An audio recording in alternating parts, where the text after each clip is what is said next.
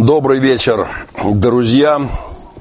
На заставочке сегодняшнего эфира э, отрывок, отрывок из фильма «Однажды в Африке», э, который был снят телеканалом Russia Today буквально, буквально в, э, в канун войны, прямо перед войной съемочная группа RT путинского пропагандистского телеканала, как ни странно, была со мной в Африке на краю земли и сняли этот прекрасный фильм.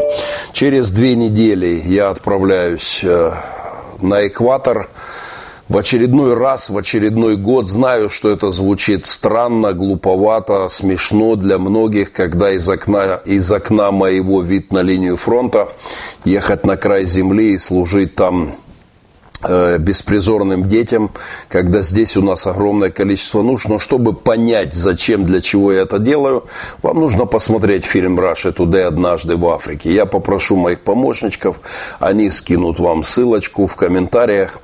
Непременно посмотрите. Я также начинаю благотворительный марафон буквально в течение двух недель. У каждого э, моего друга э, есть возможность купить футбольный мяч, Э, купить э, гантели, боксерские перчатки, э, матрасы, постельное белье, закупку продуктов, просто проспонсировать один из вечеров, одну из ночей, которую мы будем проводить на улице с беспризорной детворой, какое-то наше мероприятие, какие-то продукты, медикаменты. Буду благодарен каждому за участие. А сегодня, наконец-то, в режиме онлайн Махненко Вью – Э, есть своеобразный драйв в онлайновском режиме. Когда я нахожусь в поездках, я лишен возможности это делать. Но сейчас я прямо вот непосредственно с вами. Поэтому обязательно доберусь к вашим вопросам, э, которые будут у нас. Э, вот вы можете задавать их в комментариях. И я к ним обязательно доберусь. Я вернулся домой из Сакрамента. Добрался из своей калифорнийской поездки. Уже в первое же утро грохотало за окнами. Вчера э, я выкладывал статистику с фронта. Двое погибших, двое раненых наших солдат за сутки было. И, в общем-то, я уже дома. Линия фронта опять видна в окно. Ну и внутренние наши войны с сиротством. Э, тут у нас э, есть, э, не исключено, что мы в ближайшее время начнем заниматься оформлением еще одного подростка в мое странное и так семейство. Если этот процесс пойдет, это будет уже 34-й официальный приемный ребенок. Внутренние войны с местными нашими прости господи, ментами. Есть милиция, есть полиция, есть менты. Вот у нас очень грустная история, э, по поводу которой мы с пасторами церквей города буквально по тревоге были собраны э, на днях и отправились в один из реабилитационных центров Мариуполя на который по полному беспределу наезжают некоторые ребятки в погонах. Но на днях у нас будет круглый стол с руководством полиции, с руководством разных структур. И мне очень хочется надеяться, что нам не нужно будет открывать дополнительный внутренний фронт. Э, и нет сил никаких воевать на множество фронтов одновременно. Ну, короче говоря, и вновь продолжается бой на главной мировой войне, о которой я говорил в прошлом своем эфире. Концепт этой программы «Обзор недели. Событий в мире» – это моя такая теологическая трепанация новостейной реальности, пасторская международная панорама. В общем, Поехали. Начать я хочу сегодня с того, чтобы вот, публично, демонстративно поставить жирную точку по затянувшейся моей такой полемике заочной, э, к сожалению моему, я все эти годы предлагал прямую, прямой разговор, э, от которого моим оппонент увиливает, но я хочу поставить точку в эпохе противостояния пасторов Махненко и Шевченко. Я бы хотел вот таким виртуальным образом отряхнуть прах с моих ног. И пять лет периодически обострялась э, э, ситуация. Не я это каждый раз инициировал. Э, Александр Шевченко извращал какую-то информацию, оклеветал моего друга Сергея Демидовича. И я вынужден был выступать свидетелем о том, что э, пастор Александр просто врет. Э, я реагировал на книгу, которую он написал по вопросу церкви и гражданского общества, в которой идет абсолютно безобразная теология, ну, неприличная крайне для протестантского пастора. Э, в вопросах Майдана, революции в Украине, отстаивания права и обязанности христиан отстаивать справедливость. В общем-то, я реагировал достаточно болезненно на какие-то заявления, которые делал Александр, и вновь и вновь приглашал его к открытой полемике. Э, Все это время ссылаясь на то, что это этот формат ему не подходит, он избегал э, нашего прямого разговора. Это его право, безусловно, хотя я считаю это недостойным поведением. Но сегодня я хочу вот пару слов сказать напоследок. Моя машина действительно заглохла под офисом пастора Шевченко, прячущегося от прямого разговора глаза в глаза. Я предлагал разговор с его командой, вот в этот раз, будучи в Сакраменто. Но Божий юмор, конечно, меня сильно... Я всегда говорил, что у Господа прекрасное чувство юмора. Вот давайте просто посчитаем вероятность того, что машина причем с маркой Lexus. Кто-то мне написал, Махненко так гордо говорит, Lexus не мой, увы, Lexus.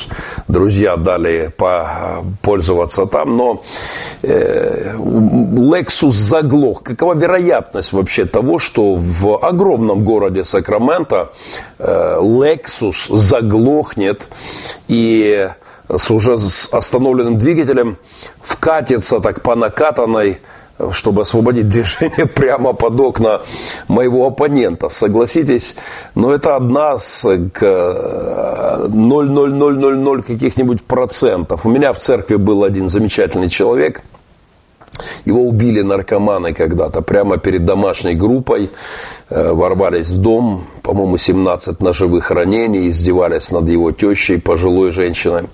Но это был замечательный, прекрасный богослов. Кстати, привет моему другу пацифисту Тимофею, который считает, мы тоже провели с ним большой разговор прямо уже перед моим выездом из Сакрамента. Советую этот эфир не пропустить. И ссылочку тоже Олег кинет, э, кинет где-то э, в комментариях. Так вот, у меня был прекрасный друг, который любил все подсчитывать. Он был инженер на поколение старше меня, возрастом моего отца. У него было хобби все подсчитывать. Инженерное мышление, он все калькулировал. Я помню, однажды он подсчитывал, какой объем в железнодорожных вагонах займет десятина с миллиона долларов э, купюрами в тогдашней украинской валюты. Ну, такой любитель все считать. Вот я предлагаю кому-нибудь посчитать вероятность того, что машина Lexus заглохнет в огромном городе Сакраменто с пастором Махненко под окном офиса пастора Шевченко. Да, моя машина действительно заглохла там. И это был Божий намек на необходимость нашего разговора с командой пастора Шевченко. Это был, безусловно, вот Э, вообще я потом боялся, что самолет я взлечу, из, улетая из Калифорнии, что-то пойдет не так с самолетом, он развернется и сядет на улицу Хейзел, вот прямо под офис Дом хлеба в Сакраменто, но, слава богу, до этого не дошло. Вот сегодня я в последний раз хочу высказаться по поводу церкви Дома хлеба и ставлю точку – но только при условии, что Александр Шевченко не будет больше нас, украинцев, учить, поднимать лапки и сдаваться присланному Богом э, в виде такого наказания за наши грехи э, Путину и его царьку вот этому с Востока. Если Александр будет на эту тему помалковать, я тоже не буду возвращаться к нашему разговору. Это конец эпопеи по имени Шевченко. Я все сказал, акценты расставлены, позиции ясны. Я по-прежнему готов к открытому диалогу, все так же считаю его полезным, а, но с учетом того, что мой прямой диалог с Александром так и не состоялся, я считаю, что имею полное право мое обращение к Александру э, опубликовать официально. Я написал ему письмо, когда был там, такой отправил длинную смс с несколькими пунктами, предлагая прямой разговор. И написал, ну, в сокращенном варианте написал дословно следующее, да, я сказал, что Александр, я как думаю, э, Господь положил мне на сердце, вот ответить следующее. Первое.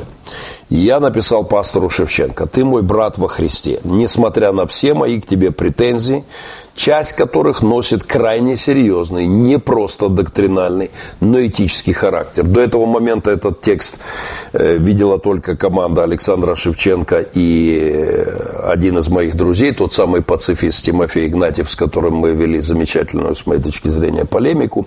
Итак, пункт первый. Я написал Александру, что я по-прежнему считаю его братом, хотя мои претензии серьезные, они этические, доктринальные. Второе. Я написал Александру, что считаю его моим младшим братом во всех смыслах этого слова, от возраста, опыта, служения, которое у меня в два раза больше по сроку пасторского опыта, епископский опыт уже немалый тоже срок. А, до опыта в образовании, да, э, к моему сожалению, я подчеркивал, что одна из больших проблем вообще сегодня в мире, и в частности в ситуации с Александром, это тотальная, абсолютная необразованность, э, доктринальная, э, богословская моего своего оппонента. Э, но в этом заявлении, как я писал, нет никакого взора свысока. Это просто констатация факта при всем уважении. Третье, что я написал Александру. Наш конфликт далеко выходит за пределы личностного. В общем, к тебе, к Александру, просто как человеку, у меня нет никаких претензий. Это вопрос ее величества церкви, ее здоровья, силы, единства и способности достигать людей Евангелием. Цена вопроса э, не измеряется твоими, Александр, или моими обидами друг на друга. Без лишнего пафоса это вопрос о жизнях людей. Понимаешь ты это, Александр, из Сакрамента или нет? Я настаиваю на том, что полемика, которую я завершаю этой частью программы с пастором Шевченко, носит измерение в человеческих жизнях. Э, потому что возвращающиеся с фронта солдаты в свои церкви, где в некоторых церквях, слава богу, не очень во многих в Украине, популярны книжечки Алекса Шевченко с его странными, конечно же, э, еретическими взглядами на э, вопрос войны, справедливости, пацифизма. И Э, возвращающиеся солдаты, когда они сталкиваются с взглядами в свою сторону, как, э, как взглядами как на убийц, как на грешников, которые защищали свою землю с оружием в руках вопреки концептам Александра, безусловно, жизни этих солдат, их духовное, душевное здоровье, а то и физическое здоровье, безусловно, ответственность за это несут библейские учителя. И те церкви, в которых этот факт и есть, в которых отлучают вернувшихся солдат или просто относятся к ним омерзительно, этически омерзительно, это, конечно же, серьезная, серьезная ситуация, серьезная проблема. Э, поэтому я продолжаю чтение моего обращения к пастору Шевченко, в котором я предлагал э, открытую встречу еще несколько пунктов. Я не прошу о встрече, написал я пастору Александру, а предлагаю ее. Зная, что у тебя порядок с русским языком, уверен, ты понимаешь разницу. И да, я действительно считаю это важным для тела Христова. Что Александр, э, я предложил встречу, на что Александр написал мне, ты просишь встречи, я ничего у пастора Александра не прошу. Мне от него никогда ничего не было надо и не будет надо. Э, но я предложил встречу, от которой он в очередной раз отказался.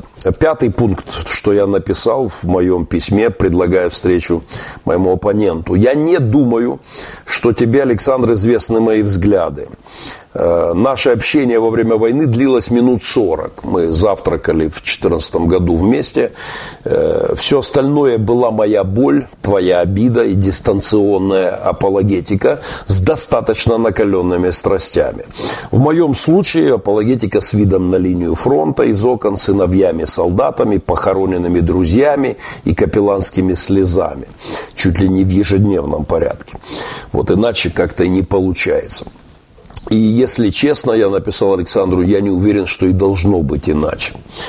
Э, шестой пункт. Я написал пастору Александру, что по поводу негативного опыта встречи в прошлом, его цитата, я постараюсь мягко. Этот негативный опыт не только в твоей, но и в моей душе. Твой отказ осудить интервенцию Путина в Украину для меня был предательством с очень болезненными последствиями. Ты считаешь, что я оклеветал тебя – и что мы с Сергеем Демидовичем перекрутили сказанное, я не уверен, что это так.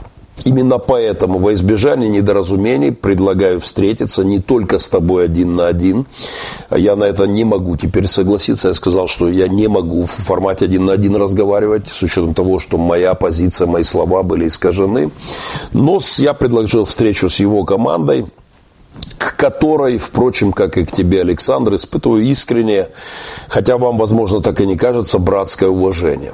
Э, кстати, мое, мои слова благодарности той части команды Александра, которая ну, пыталась, по крайней мере, передать вот это предложение, как-то организовать встречу, что не удалось, э, что не, чего не пожелал мой оппонент. Думаю, что в таком составе, в составе команды у врага будет намного меньше возможностей извратить нашу позицию и продолжать вредить телу Христову. Седьмой пункт в моем письме Александру Шевченко звучал так. «Завтра мой последний день в США», – писал я. «Я ведь действительно не знаю, доживу ли до следующего моего визита в ваши края э, и смогу ли когда-либо еще предложить тебе еще раз нашу встречу. Я увы, реальности, в которых мы живем, и специфические мои обстоятельства, и специфика моего призвания, служения не дает мне гарантии, что я когда-то вернусь в Сакраменто вновь. Э, поэтому, понимая это прекрасно, я говорил, что вполне вероятно, что это единственный шанс у нас э, еще раз увидеться. Э, я не хочу, писал я, в случае, если со мной что-то случится, а по приезду я сразу же здесь вот в наших фронтовых реалиях, да, не хочу, чтобы все осталось так, как есть. Правда, верю, что наша способность хотя бы начать диалог важна для церкви, которую мы оба называем ее величество. Я также очень часто именно этой фразой называю церковь, как Александр Шевченко. Восьмой пункт. В доме хлеба масса моих классных друзей – я поздравляю вас с днем рождения, еще раз вдогонку. Искренне желаю вам успеха в служении Богу и людям, но уверен, что нам есть о чем говорить и что это запредельно важно, в том числе для здоровья и развития вашей общины. Девятое. Если сочтете, что нам все-таки стоит встретиться, вторая половина завтрашнего дня, писал я тогда, в полном вашем распоряжении. Мне это крайне непросто будет сделать, но я готов отодвинуть все свои планы. Только нам точно нужны не 40 минут, чтобы почувствовать, а не просто услышать друг друга. Чтобы проверить наши сердца и позиции. Надо сказать, что мне было очень приятно провести многие часы в общении со служителями в Сакраменто, в том числе с авторитетнейшими служителями. Еще раз спасибо пастору Бондаруку, с которым до 12, наверное, ночи в его семье мы имели долгий разговор. Спасибо всем пасторам, которые принимали, и Вадиму Дашкевичу, и Андрею Дончику, всем тем братьям, друзьям, с кем мы встречались. Но мне действительно было непросто, и я благодарен тем служителям, которые находили время для общения. Ну и в очередной раз мне грустно, что Александр это время не нашел. Десятый пункт э, в моем обращении гласил следующее. Я открыт и убежден, что в такой встрече, в нашем разговоре есть воля Божья. Очень надеюсь, что после этого мы сможем прийти к состоянию, в котором со спокойной совестью пожмем друг другу руки. Руки. Ну а там кто знает. Кажется, я проповедовал у тебя о том, что Господь любит людей больше, чем мы представляем, и что Он может сделать через нас больше, чем мы способны вообразить. Э, я, безусловно, придя в Дом хлеба, не имел, не имел бы посещая церковь Дом Хлеба, не имел возможности пожать руку Александру, э, даже если бы он это предложил. Э, но после этого разговора надеялся, что это будет возможно. Ну и подпись за этим, под этим обращением была с миром это слово в моем лексиконе давно не просто религиозный штамп, как для многих, э, увы, в том же Сакраменто. Э, с миром и с молитвой. Вот таков был текст моего обращения, на что я получил отрицательный ответ, достаточно полный спеси, гордыни и амбициозности. Но все это пусть останется на совести пастора Александра. Однако я Э, в очередной раз хочу сказать, что после этого письма был заглохший Lexus под окнами Александра с, еще до получения отрицательного ответа, что довело меня до истерического хохота. Э, после этого был дополнительный день в Калифорнии. Оказалось, что мой помощник перепутал дату нашего вылета и вырисовался еще один дополнительный день. Э, после этого э, был разговор, очень интересный разговор с Еленой Никитской. Это было достаточно для тех, кто пропустил это интервью. Я прошу моих помощников ссылочку тоже кинуть на в YouTube есть ссылка, уже десятки тысяч людей посмотрели в разных э, площадках э, это интервью и э, желание Елены Никитской сделать этот эфир со мной я тоже отношу к разряду Божьего чуда в этой всей затянувшейся истории, Божьего такого вмешательства в эту историю. Вот так получилось, что на мое приглашение поговорить с командой Александра он спрятался в очередной раз в своих обидах, нелепых оправданиях и амбициях, но вышла на разговор девчина. Э, что для меня было неожиданно. И не просто девчина, а девушка, которая, э, как бы сказать, далеко не последний человек в команде Александра на протяжении многих лет. Руководитель международного служения Александра Шевченко, такой секретарь, референт, администратор, опытный медиа-менеджер, да, профессионал в этой сфере. И я уверен, что разговор с ней был полезен для тела Христова. И еще раз призываю вас это не пропустить. А, таким образом, я подвожу э, итог под э, почти пятилетней, да, почти шестилетней заочной полемикой. И э, если пастор Александр будет, э, не будет касаться духа моего народа, не будет его ослаблять своими ересями, не будет призывать солдат в моей стране не противиться интервенции Путина и э, слить свою свободу, то я, в общем-то, не планирую возвращаться к этой теме. Но, безусловно, если э, выстрелы в спину – церкви в моей стране будут продолжаться, я оставляю за собой право и обязанность пасторскую к полемике. Эм, всего доброго, Церкви Дом Хлеба, искренне ваш пастор Геннадий, искренне с миром. Еще раз спасибо Елене Никитской за классный разговор, прямые вопросы. Э, спасибо Лене, я понимаю, что это для нее стоило не, не дешево тоже вот высказать свою позицию и показать и опубликовать такую эволюцию взглядов на, на мою позицию во время войны, от радикального неприятия до более-менее понимания того, что происходит. Э, спасибо э, за возможность через э, это интервью обратиться к церкви Дом Хлеба, к огромному количеству людей, хотя я понимаю, что часть из них, безусловно, Э, Лену теперь добавить свои списки, банные списки. Но это да будет на их совести.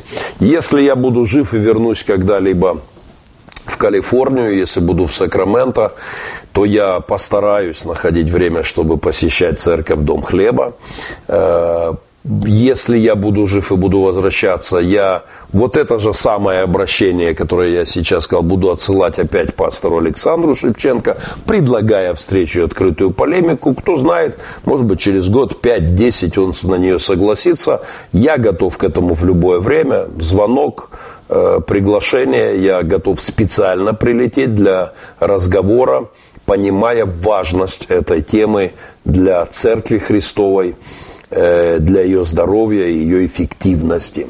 Ну, Сим, до свидания, что называется, и всего доброго. Мы находимся в прямом эфире. Это проект Махненко View. Э, мы здесь в течение часа, может быть, часа с небольшим, но уже полчаса, может быть, с лишним. И сегодня, поскольку я в прямом эфире, я непременно э, приду к вашим вопросам, э, к вашим вопросам, дорогие друзья. 20-секундная рекламка, и мы возвращаемся.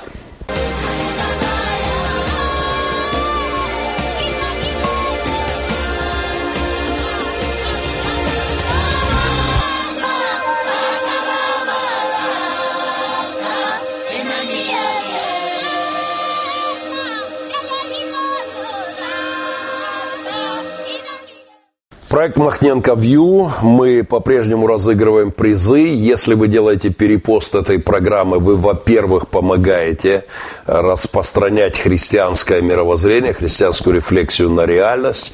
Я считаю, что это крайне важно. Эта книга и эта флешечка с голливудским документальным фильмом и еще парочкой фильмов обо мне и нашем служении Церкви Добрых Перемен Республики Пилигрим. Э, это пойдет в подарок кому-то, кто сделает перепост этой, этого эфира и по жребию. Поэтому спасибо тем, кто расшаривает эфир. Сделайте это прямо сейчас, сделайте перепубликацию.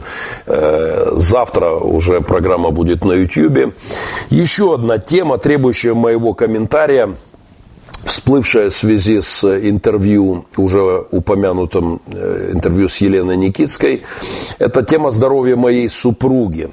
Э, сотни людей прислали мне вопросы на эту тему, и я просто упрощу себе э, задачу, ответив в эфире для многих. Я добавлю пару слов к сказанному в том эфире с Еленой Никитской. А, один человек написал мне на днях в комментарии э, достаточно интересно. Не уберег ты, Махненко, жену. Эта фраза э, мне понравилась, и я, э, я ее откомментирую. Мы вообще-то с супругой откровенно не сильно берегли и не сильно себя бережем. Мы просто делали то, что нас призвал Господь все эти годы, а это, правда, не сильно нас бережет. Э, вот мы сейчас прямо э, находимся в процессе, возможно, нам нужно будет помогать еще одному подростку оформлять в нашу семью уже 34-го по счету приемного ребенка за эти годы. Это, конечно же, не режим сбережения своей жизни, своего здоровья, вне всякого сомнения. Вот там чуть левее камеры сидит вернувшийся вчера в, в мою команду, в мой дом, э, один из моих блудных э, сыновей с невероятно тяжелой историей. И э, я очень надеюсь, что его круг блудного сына заканчивается. Э, но сама работа с такими вот ребятами, она, конечно, не режим сбережения своего здоровья. Это, это так. И сегодня мы начали войну, очередную войну, заступаясь за реабилитационный центр в нашем городе, Э, с наехавшими на него безобразнейшим образом людьми в погонах, и уже были угрозы, уже достаточно накалены страсти, хотя надеюсь, что мы все-таки сможем понизить температуру и разгрести этот завал, но э, эти события – это не режим сбережения здоровья. Поэтому фраза «не уберег Геннадий Елену» безусловно права, она справедлива. Э, жизнь в таком служении это, это наш выбор, и мы об этом не жалеем. За режимом, вообще за режимом, кто хочет душу свою сберечь, э, стоят очень страшные слова нашего Спасителя. Потому что продолжение этой фразы, если вы хотите душу свою сберечь, многие из моих зрителей знают, то вы потеряете ее. Если вы планируете жить в режиме просто сохранения своего здоровья, то, скорее всего, вы будете жить плотскую, э, нудную, скучную, но, может быть, более здоровую жизнь, э, в, как, по крайней мере, на какой-то период. Я просто хочу напомнить, что не мной сказано, да, в самом центре Евангелия сказано, э, кто хочет душу свою сберечь, тот потеряет ее. Я когда-то в своей книге, э, книге «Казнить нельзя помиловать», была такая глава о двух ступенях в познании Бога.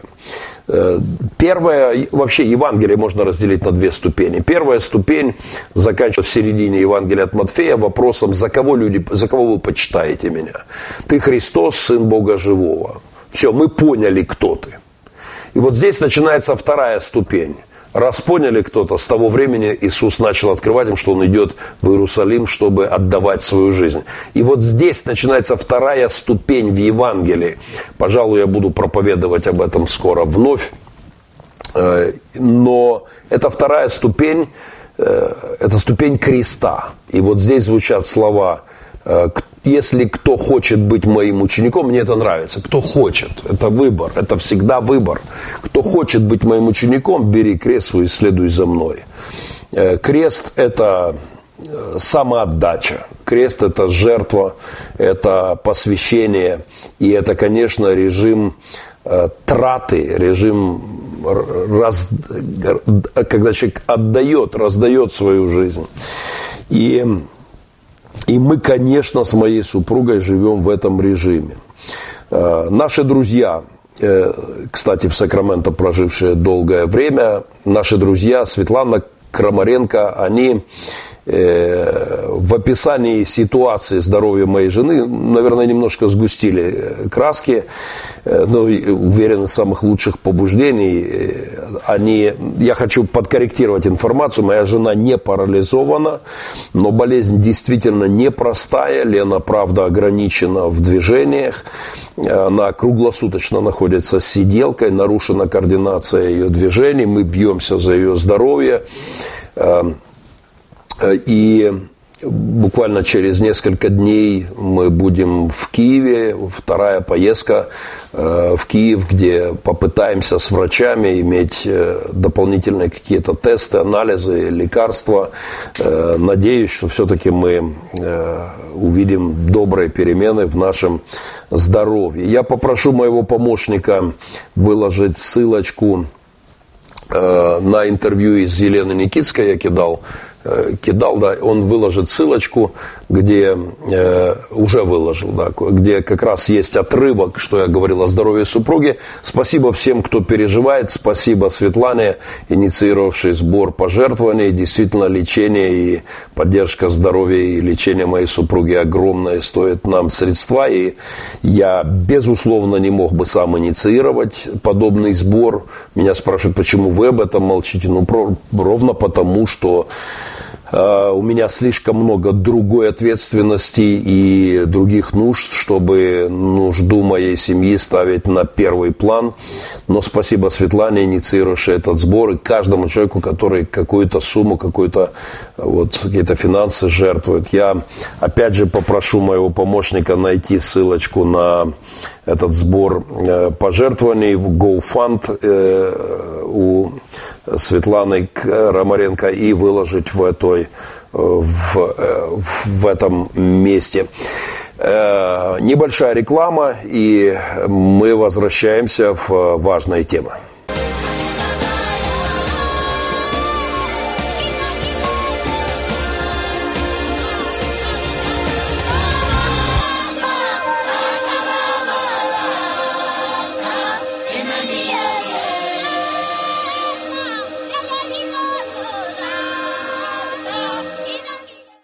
«Мессианские чаяния Путина», так я назвал этот, э, этот отрывок программы. Знаете, любой настоящий лжемессия должен думать об Израиле и направлять свой взор на святую землю. Так было и с Наполеонами, и с Гитлерами, и со всякого рода негодяями. Им всем мерещился такой вояж в Израиле, какой-то в той или иной степени вот, э, триумф э, Иерусалимский. Выступление лидера российской кремлехерии, ну, по аналогии с Муамаром Каддафи, лидером э, ливийской Джамахирии, я называю господина Путина лидером российской кремлехерии. Вот э, в этом плане то, что случилось, выступление Путина в Израиле, это безусловно показательно.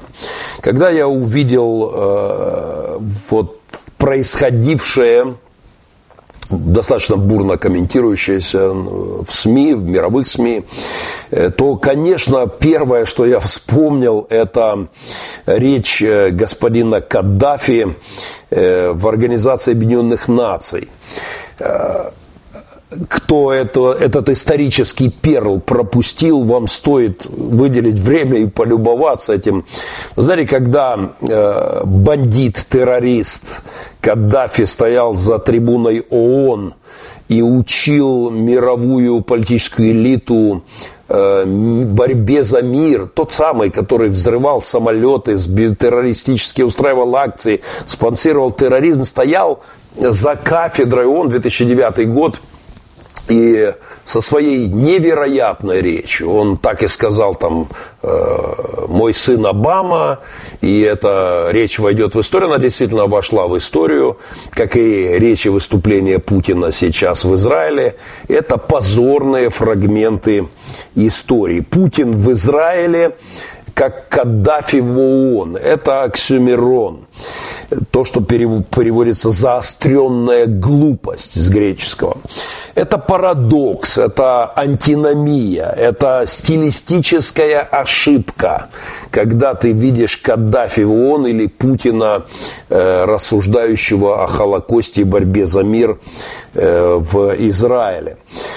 Путин – верный друг ярых антисемитов, врагов Израиля, спонсор Хамасов, Хизбаллы, Ирана, э, с выступлением в Израиле на Дне памяти жертвам Холокоста, это, конечно, картина маслом, говоря популярной такой метафорой из кинофильма. Вот, знаете, речь Чикатила о мире без насилия – возможно, могла бы конкурировать с этим парадоксом.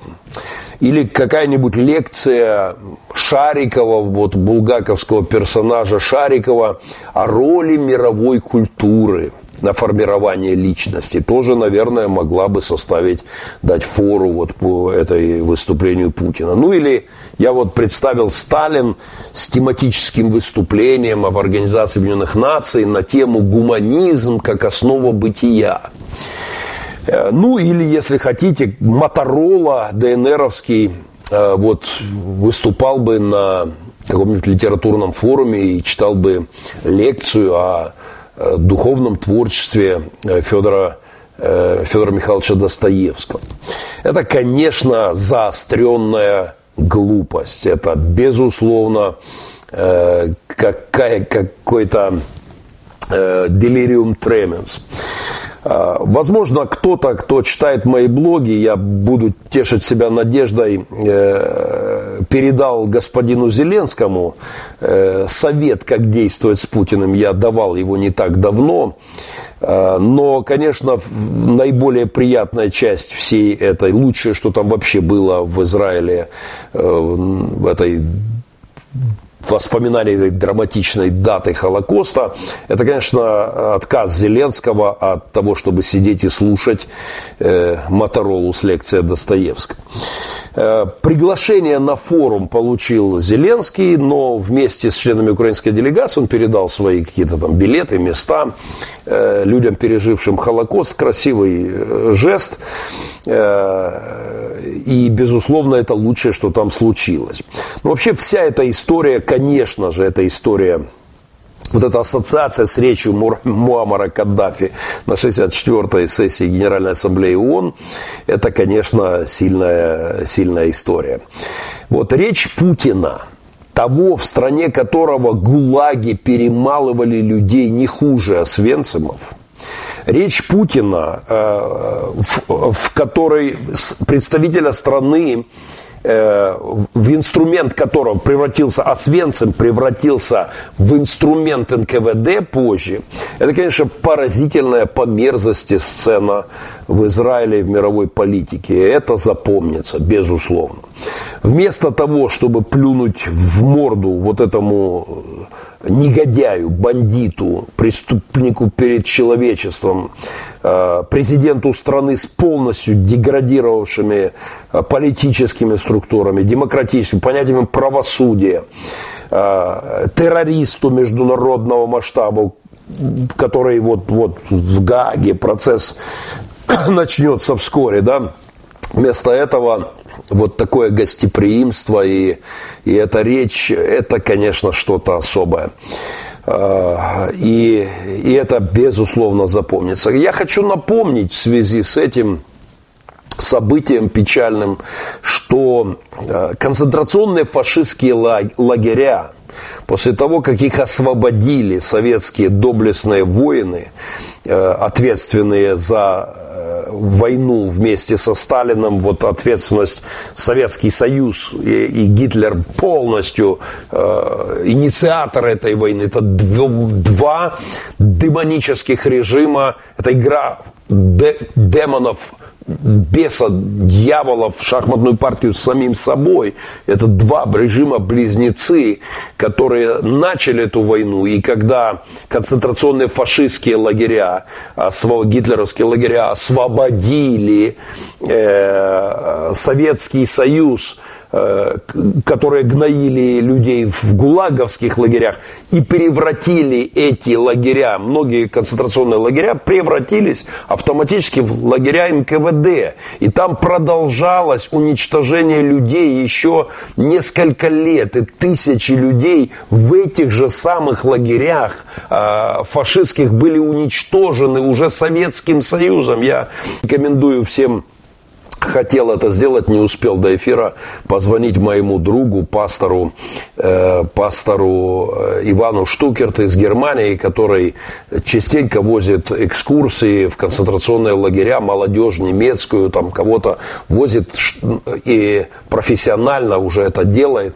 Вот э, по, я, наверное, этому посвящу как-то отдельный блог потому что это та страница истории, которую нельзя ни в коем случае забывать, и которую стоило бы напомнить. Слава Богу, многие это пытались сделать в Израиле, напомнить, э, прежде чем давать слово бандиту и э, человеку, который реабилитирует бандитский сталинский режим, прежде чем давать ему слово. Э, вот спецлагерь номер 7, погуглите, почитайте, спецлагерь номер 7 Э, в котором а, бывший концентрационный фашистский лагерь, в котором открылась не так давно экспозиция, посвященная вот этому после военному периоду нацистского лагеря Заксенхаузен. На территории мемориального комплекса, э, чуть севернее Берлина, открылась экспозиция, рассказывающая о спецлагере номер 7, который был создан НКВД на месте бывшего нацистского лагеря. Уже через три месяца после окончания войны войны эти же лагеря начали уничтожать людей уже э, во главе с НКВД, которые, опыт которых по уничтожению людей был точно никак не меньше фашистского. И Заксенхаузен был одним из самых страшных нацистских концентрационных лагерей. Новые индустриальные методики умерщвления людей там разрабатывались вот, палачами Третьего Рейха. Десятки тысяч заключенных там погибли, в том числе многие советские военнопленные. Но в течение пяти послевоенных лет инфраструктуру лагеря использовал в своих целях уже НКВД – и десятки тысяч людей прошли через этот ад уже во главе с советскими демонами. И позднее выяснилось, что многие из них были абсолютно невиновны, тысячи людей были замучены, уничтожены уже в концентрационном лагере фашистском, бывшем, превратившемся в ГУЛАГ. экспозиция, которая этому посвящена в этом лагере, она, э, она достойна внимания. Там можно ознакомиться с той же книгой мертвых, с именами погибшим в лагере уже советского периода, э, советской оккупации Германии. И э, тем не менее, даже некоторые узники, которые ознакомились с этой экспозицией, они говорят, что кошмар советского периода использования концентрационного лагеря слишком преуменьшен в этой экспозиции они говорят, все было несоизмеримо ужаснее, чем то, что э, рассказывает экспозиция этого музея.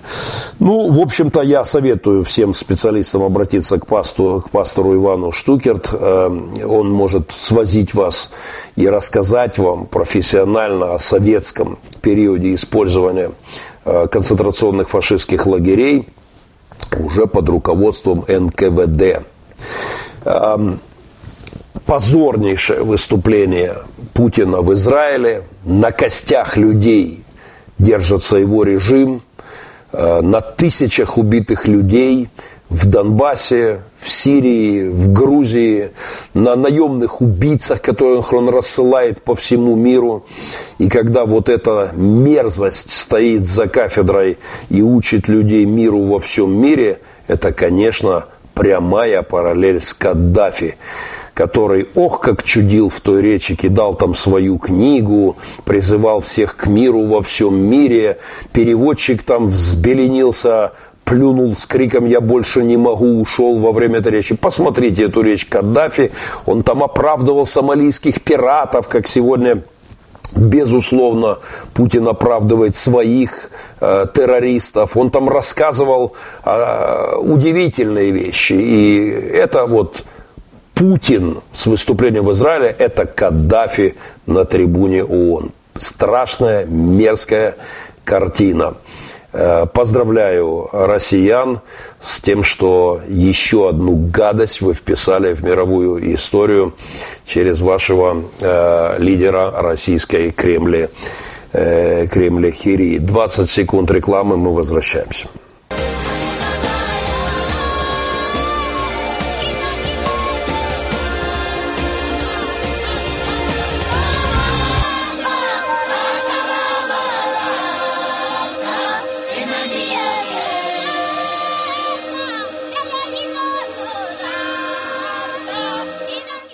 Проект Махненко Вью, мои мысли по поводу событий, происходящих в мире. Э, и вот одна фраза, которую мне хотелось бы откомментировать, одна интересная статья Игоря Яковенко, э, где он рассуждает э, о создании в путинской армии исторических войск. А, Яковенко приводит потрясающие ссылки на недавно опубликованную стенограмму круглого стола историков путинских э, в первом номере близкого к Кремлю журнала «Россия в глобальной политике». Собираются историки в России, титулованные историки, и они рассуждают о том, как коммеморировать, коммеморировать. Это как организовать память об исторических событиях э, так, чтобы это было выгодно России. Очень интересная штука, исторические, вот этот образ, исторические путинские войска, используемые в гибридной войне в этом мире, это, конечно, замечательный образ. И вот я хотел бы от него перекинуть мостик к и, наверное, возьму эту метафору, э, чтобы назвать действия э, российских пасторов, и в частности упомянутого мной не раз епископа Сергея Васильевича Ряховского, лидера РосХВЕ России, э, я бы, наверное, воспользовался этой метафорой, назвал бы это богословскими войсками Путина. И, конечно же, Ряховский и ему подобные, это такие комбаты или комиссары этих теологических подразделений гибридной войны. Вот знаете, когда Нетаньяху в присутствии Путина говорит, как глава правительства Израиля я обязуюсь сделать все для того, чтобы слова никогда больше не превратились в пустой лозунг, то это, конечно, не лозунг, это такое руководство к действию, да, говорит он. Но когда он говорит никогда, смотря в глаза тому, кто разжигает пожар войны в Европе – чьи мины летят в другую страну, то, конечно же, когда, э, конечно же, это подмя, подминание истории и использование в качестве вот, гибридного исторического полка.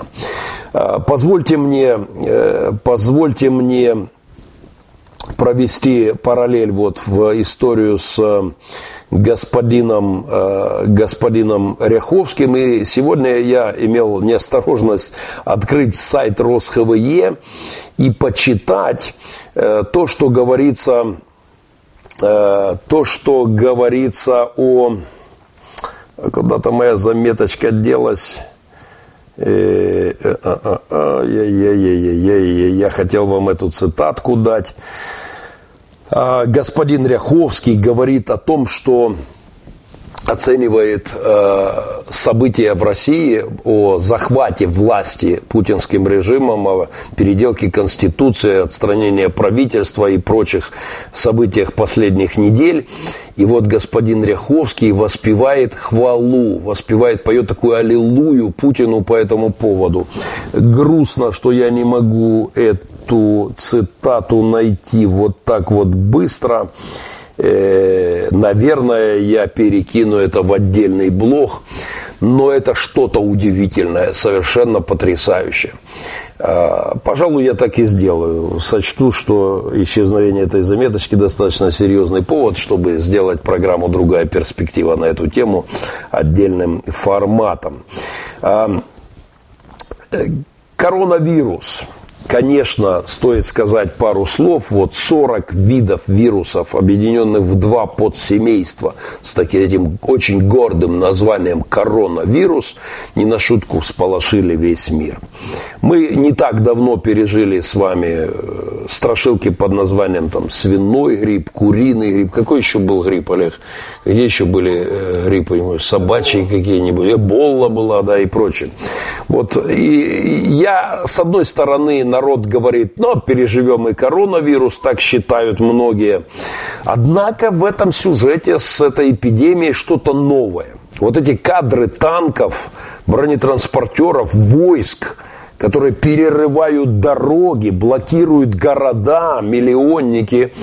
Это, конечно, придает происходящему такой особый колорит, апокалиптическая картина, невиданная доселе. Позвольте мне дать свой теологический комментарий в Махненко Вью. Вот с точки зрения богослова, вся эта история с коронавирусом – это, это важное напоминание нам, людям, о шаткости, абсолютной, очевидной неустойчивости человеческого бытия. Э, мы пьяны, как человечество. Вот э, такие истории помогают ну, пох, протрезвить, да, немножко как ушат холодной воды на голову одуревшему от своих страстей, грехов человечеству. Вот в обычном режиме человечество одурманено суетой. Мы пьяны от беготни, совершенно неадекватные. Э, мы находимся вот под такой дозой.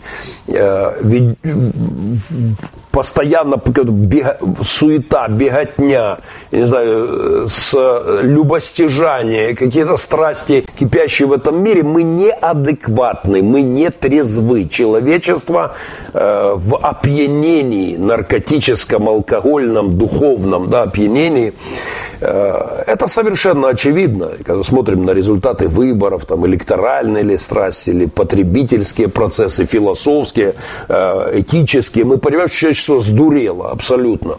Вот эти дозы любостяжания э, наших каких-то погонь за разными э, жизненными суетными вопросами. Э, знаете, как любой неадекватный человек, человечество подвергает себя опасности. Э, пьяный человек, обколотый человек, он всегда в особом в особой опасности. Вот, потому что у него есть иллюзия стабильности, э, что все с ним хорошо, он убежден, что может пройти вот как по ниточке, знаете, этот знаменитый тест алкоголика, вот я сейчас ровненько пройдусь, да, посмотри. А, конечно, иллюзия человечества о стабильности, э, о, о замечательных перспективах нашего мира, это на самом деле очень большая проблема. Все слишком шатко. Э, есть миллионы причин, по которым существование этой планеты, нашей Солнечной системы, всего нашего мироустройства может развалиться за доли секунды. Э, миллион разных событий может произойти и разрушить все наше бытие буквально за доли секунды. И поэтому я считаю, что подобные истории как история вулкана в этом, вы помните, в Ирландии с этим непроизносимым абсолютно названием, или история с коронавирусом, или с землетрясениями, вот, э, это все напоминает нам нечто важное, что мироздание – в шатком положении, что человечество и жизнь отдельного человека, безусловно, э, тоже слабо, малоадекватного и думающего, не думающего о смерти в обычном режиме, как и всего человечества, это важное напоминание. С точки зрения теологии, э, то, что нам эти события нам просто громко говорят э, о, о том, насколько все тонко. И это важно. Э, это ценная для нас информация, потому что мир находится в войне с Богом. Воюющая с Богом культура, воюющая с Богом мироздание, безусловно, обречено неверие, в которое погружается наша Вселенная, это суицид, это харакири, это самоубийство человечества, и мы находимся в этом духовном процессе. Э, вступив на стезю войны с Богом, вот Э, богоборчество мира, культуры, э, мира, мира, в котором мы живем, обрекает человека раньше или позже на трагедию, безусловно, человечества и человека отдельного. А мир, в котором мы живем, вне всякого сомнения, находится в этой войне с Богом.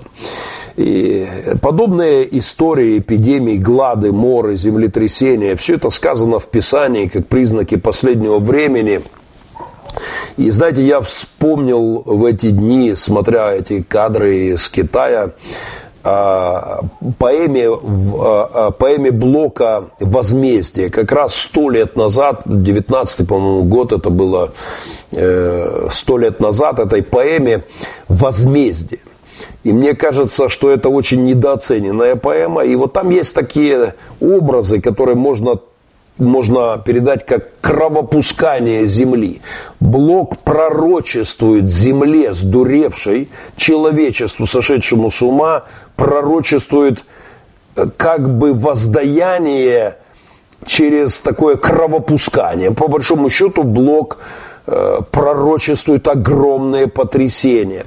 Э, вот в этой своей недооцененной, я согласен с этим определением, недооцененной сто лет назад поэме, э, звучит очень сильные тезисы. Вот замечательные строчки. «И черная земная кровь сулит нам, раздувая вены, все, разру, все разрушая рубежи, неслыханные перемены, невиданные мятежи». А, это предчувствие Блока в начале 20 века. Это предчувствие того, что произойдет что-то ужасное, что-то страшное, что-то очень кровавое. И э, что мир, мир будет проливать кровь. И мы знаем, это ровно то, что случилось с человечеством в 20 веке. И Первая мировая война, миллионы жизней, поэма задумалась и писалась много лет, вот она охватывает большой период. И Вторая мировая, которая на этой же почве закрутилась, и, в общем-то, те катаклизмы, которые грядут на человечество в наш сегодняшний век, а, неслыханные мятежи, неслыханные перемены. Мы стоим на пороге полного переформатирования истории вообще как таковой, глобальных потрясений. Нам стоит об этом, об этом помнить. Э, события в Китае показывают нам, напоминают нам, что история идет к своему концу. В новом сериале, который я хотел откомментировать, не успею в следующий раз, обязательно это сделаю, э, сериале «Мессия» Netflix э, звучит э, фраза вот, вернувшегося якобы Христа, звучит не раз фраза «история закончилась». Мы действительно приближаемся к такому финалу э, истории. История подходит к финишу. И, в общем-то, Блок писал об этом в своей поэме «Возмездие». Э, он говорил о том, что вот в своем предисловии он говорил о том, что мировой водоворот засасывает свою воронку почти всего человека. Я бы добавил, что все человечество. От личности почти вовсе не, останется, не остается следа, писал Блок. Сто процентов пророческие слова. Если остается еще суще... личность, если она еще и остается существовать, становится неузнаваемой, обезображенной, искалеченной. И это то, что происходит сегодня с людьми по всему миру.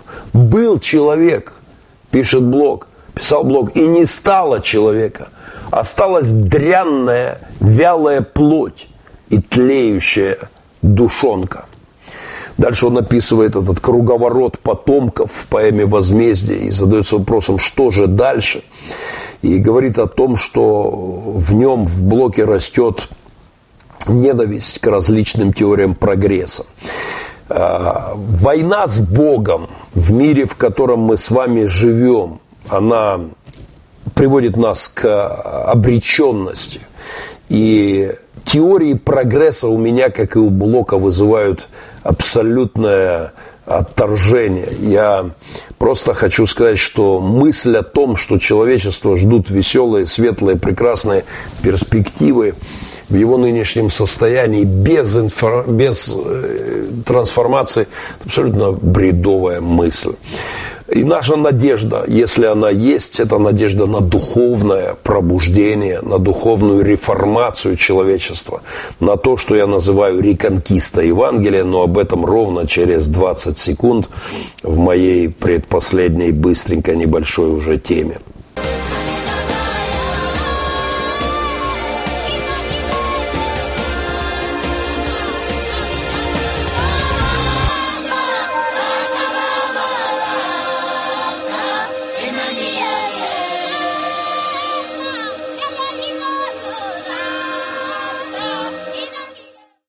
Я не успеваю заглядывать в комментарии, к ним доберусь через несколько секунд, но мой помощник заметил, что там Демидович появился из самолета. Привет тебе, Белый, э, привет, друг.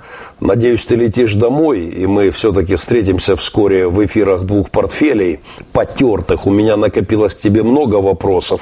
Ты просто обязан будешь ответить за твои объятия с Пересветовым. Э, они меня сильно напрягают, поэтому э, привет тебе там в самолете. Э, жду тебя с нетерпением и продолжим полемику.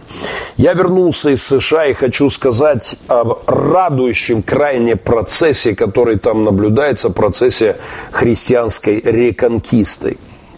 Э, я немножечко хочу вот свои ощущения по поводу того, что религиозная линия надлома внутри США э, меня просто потрясает. Когда ты там находишься, то ты видишь, насколько эта трещина проходит по американскому обществу вот именно в вопросах веры. Вся эта война сегодня Трамп, республиканцы, демократы, импичмент, э, вся эта, вся эта, эта трещина, во-первых, по вопросу духовному вопросу. И на прошедшей неделе впервые в истории э, президент Соединенных Штатов Америки присутствовал на марше против абортов. Увидимся в пятницу, написал в своем твиттере Трамп разместив на своей страничке сообщение организаторов марша «За жизнь», марша против абортов. Ежегодно он проходит в Вашингтоне. В январе собирает сотни тысяч участников. И э, э до этого в таком марше э, президенты США присылали иногда туда видео, свои обращения. Но впервые президент Америки присутствовал на этом марше, что приводит в бешенство его оппонентов, либералов, э, всякого рода гендерных э, сбочинцев, извращенцев, всякого рода демократов, отдуревших совершенно в своих сексуальных каких-то поли, сексуально-политических, э, аргоистических каких-то процессах. Конечно, это событие достойно комментария в моей программе. Э, присутствие президента США впервые в истории на таком марше. Совсем недавно в кабинете в Белом доме у Трампа собирались лидеры прославления церквей. Они провели там поклонение, молитву и молились за Трампа. Э, встреча президента США с лидерами прославления церквей, с лидерами поклонения, их молитва – это отдельная история. Вообще, конечно же, идут войны между культурами. Э, между, не, не столько уже между странами, между духовными трескается мир на духовные цивилизационные надломы. Именно это нам обещал американский социолог, политолог, автор концепции этнокультурного разделения цивилизаций, э, опубликованной в статье «Столкновение цивилизаций» еще в 1993 году. Э, я хорошо помню, когда я впервые услышал эти идеи, в начале моей христианской жизни. Идея о том, что мир будет раскалываться по э, культурно-религиозным трещинам будут расходиться эти льдины, то мне это показалось странным, потому что мы ведь в то время, 93 год, мы пребывали все в неком оптимизме, что по поводу того, что с окончанием вот э, Советского Союза, с падением Берлинской стены, в самом широком смысле этого слова, что мир будет теперь, будет мир, дружба, жвачка, и все наладится. И... Но тогда этот раскол, о котором пророчествовал Ханнингтон, раскол по линии религии, по линии культуры, и формировал, казался, казался фантастикой. Но позже мое образование религиоведа, и э, светское образование религиоведа, и богословское мое образование сделало для меня этот тезис совершенно очевидным. Сегодня, когда окопы под моим городом очерчивают цивилизационный надлом, все это воплотилось, так сказать, в самом что ни на есть материальном смысле. А, это война мировоззрений. В мире идет война культур, война, э, война по линии того, как мы, что мы думаем о Творце, о Создателе и отсюда о себе, об обществе, в котором мы живем. У меня здесь проходит линия окопов ровно по линии Византийщины. Вот в чистом, позорном и бесчеловечном виде эта линия фронта да, проходит возле... Это попытка моей страны отколоться от Византи, Византийщины, от этого уродливого состояния, изуродованного э, псевдо-христианского состояния России России и попытка увидеть в моей стране новое духовное, культурное преображение в сторону э, реформаторских, европейских, христианских, настоящих, а не поддельных христианских ценностей. Это, это, это, в этом и есть вся суть войны в Украине. Это попытка достаточно дерзкая, сто процентов непростая и далеко не факт, что успешная в конечном итоге. Но это, безусловно, интересно. Война идет по всему миру. Она приобретает очертания достаточно внятные внутри США, в Европе. И война проходит по линии традиционных ценностей, а, ценностей мира вообще – и Трамп стал фронтменом этой войны таким, да, при всех моих претензиях к его моральному облику, к его этим всем бракам, разводам, э, э, платам проституткам, все это, вся эта история, конечно, но то, что он делает, проводит все-таки черту между консерваторами и либералами. И появление Трампа на марше против абортов, это, конечно, сильный ход. Дональд Трамп вот его это присутствие там, это, конечно, было очень интересно. И его выступление э, там это, э, это исторически важная вещь. Потому что эти демонстрации начались еще в 1974 году, ежегодные такие акции. И с тех пор, как Верховный суд США легализовал аборты. И до сих пор ни один из президентов не присутствовал на этих, а, на этих акциях. В 2017 году Майкл Пенс стал первым вице-президентом, принявшим участие в этой демонстрации, а вот теперь и Трамп. В этот же ряд э, можно поставить и обещание Трампа, объявившего введение обновленного порядка молитв в государственных школах. А в американских школах когда-то эти молитвы начинали учебный день, затем эта традиция в 1962 году была э, прекращена, когда Верховный суд решил, что финансирование из школьного бюджета нарушает запрет на установление официальной религии. Потом были корректировки, споры в этих судах, но прямо сейчас на наших глазах э, меняется инструкция Министерства образования США в отношении школьных молитв.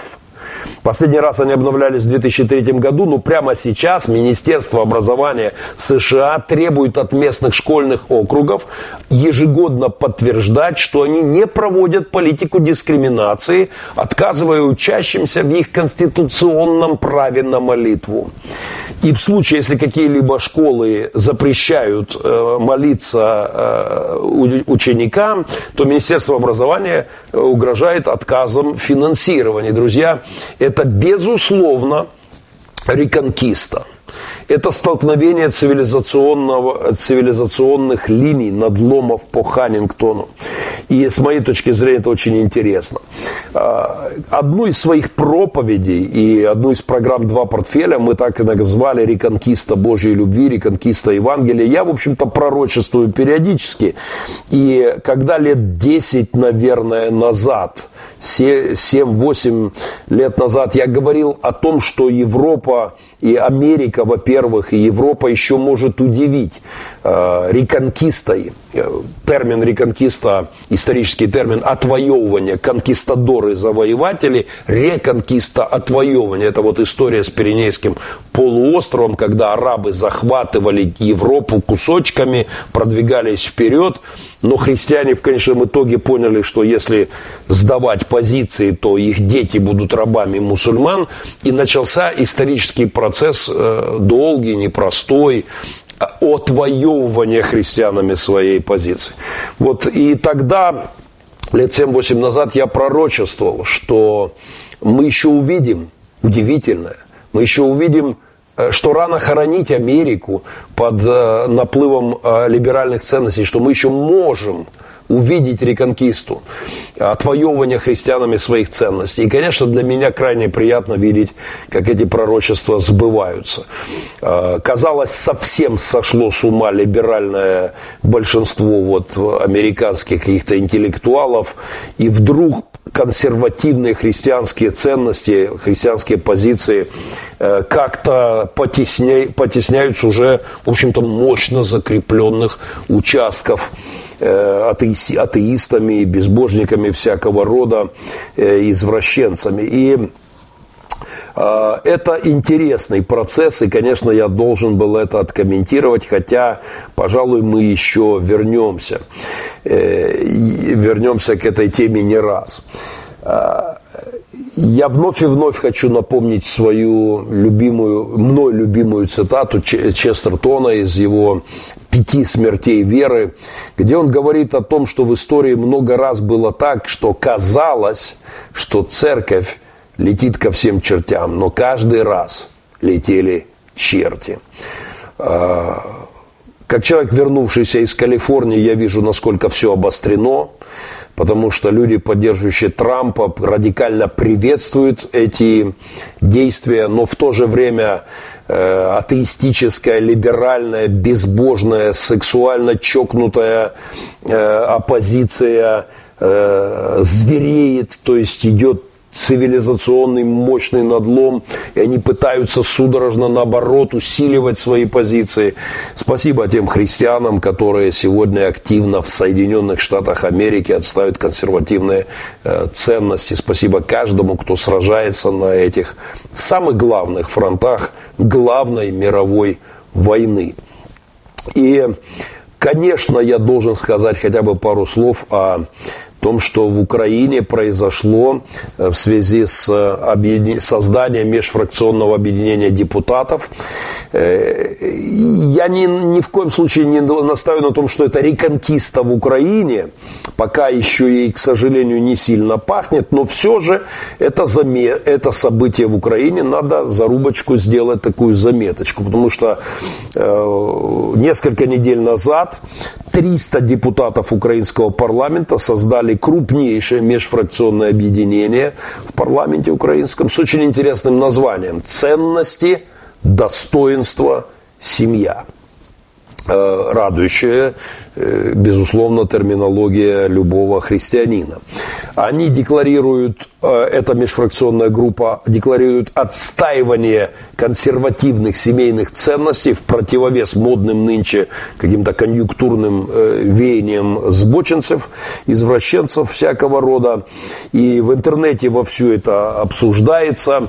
Вот создание этой группы, разные отношения. Но меня радует тот факт, что это, по крайней мере, декла, э, декларируется, заявляется.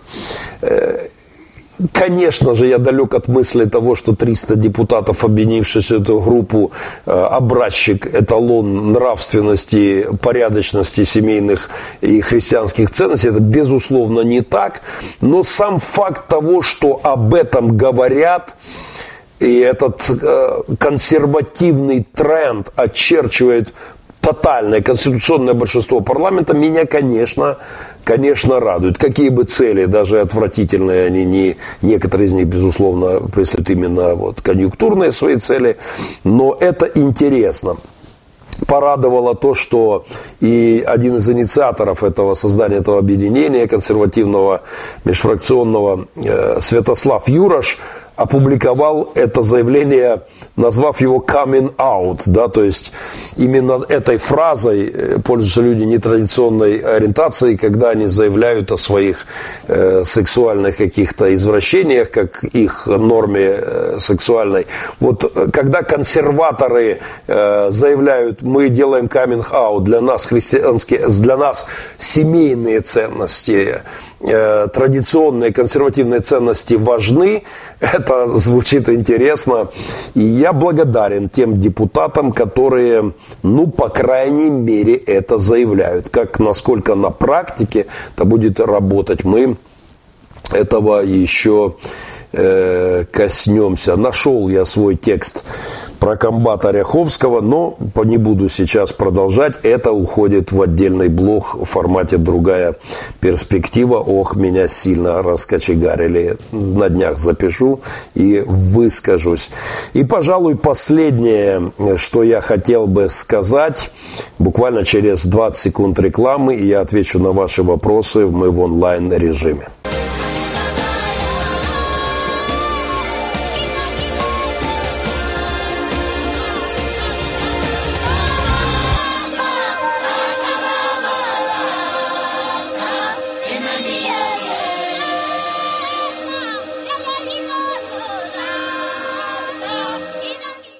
Вынося за скобки, мой помощник говорит, тебя что понесло? Э, в эфире опять засиделся, но, ну да, есть немного. Давно не был в прямом эфире, у него какой-то специфический драйв.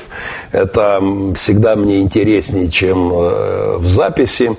И прежде чем я приду к вашим вопросам, э, я хочу, не могу не откомментировать заявление э, Ряховского по поводу смерти негодяя Э, псевдосвященника Чаплина.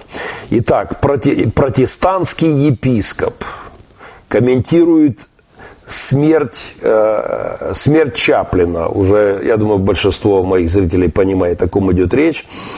Э, комментирует немыслимым образом. Смерть одной из самых мрачных говорящих голов ФСБшного московского патриархата Всеволода Чаплина э, озарена замечательным некрологом протестантского епископа. Э, я хочу напомнить, что этот мракобес Чаплин запомнился крутыми заявлениями об Украине и украинцах, угрозами Украине, уничтожением, э, угрозами, призывом к полной оккупации новых территорий Украины, к захвату Киева. Э, господин Чаплин утверждал, что российские военные выполняют в Украине миротворческую миссию, э, а военную операцию в Сирии называл священной борьбой.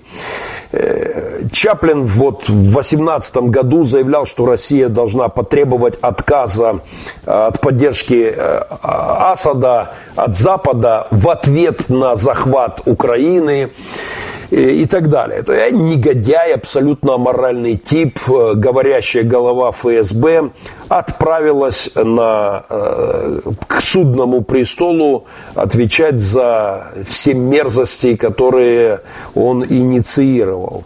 И вот в январе 2019 года он выступал на митинге э, и заявлял о том, что Россия слишком долго отступала и призывал к агрессивной имперской такой политике. Знаете, Крым это хорошее контрнаступление, но его мало, говорил Чаплин. Потеряна наша древняя столица, центр Руси, Киев, потеряна в результате наступления западных враждебных сил. Мы должны относиться к захвату древнего Киева и окружающих его русских земель, так же, как относились предки в сороковые годы и так далее. То есть абсолютно абсолютный черт в рясе, э, демон в рясе, э, имперский бес, одетый в священника, э, закончил свое земное бытие. А вот теперь внимание. Соболезнования по поводу его кончины от начальствующего епископа Росхве опубликовано на сайте господином Ряховским. Позорище еще то, и вот что он пишет. В связи с уходом из земной жизни священнослужителя Русской Православной Церкви, отца всего отца, господин Ряховский, если для вас Чаплин отец, там на меня обиделись ваши сторонники, что я вас чертом назвал, но у кого отец черт, для того, тот и сам чертенок. Эм, господин Ряховский, который называет отцом помершего Чаплина, отошедшего в вечность. Не указывает направление, спасибо, хоть что не наставите, хотя намекаете, Сергей Васильевич. На 52-м году жизни. Итак, с отцом Всеволодом Чаплиным мы были знакомы очень давно и находились в теплых и дружественных отношениях. Со многими чертями, в том числе чертями в рясе, Сергей Васильевич, в теплых и дружественных отношениях Сергей Васильевич э, в теплых и дружественных отношениях с Ряховским, э, с Путиным там лобызается периодически, когда может прорваться э, к телу. Э, мы совместно работали в общественной палате, часто встречались в рамках Совета по взаимодействию с серьезным объединением при президенте и так далее. Он был очень интересным, остроумным собеседником. Замечательное остроумие, прекрасное остроумие призыва захвата моей страны и войны с Западом и так далее. Искренним в своей вере и убеждениях, страстно отстаивающим точку зрения православной церкви по всем актуальным проблемам современности.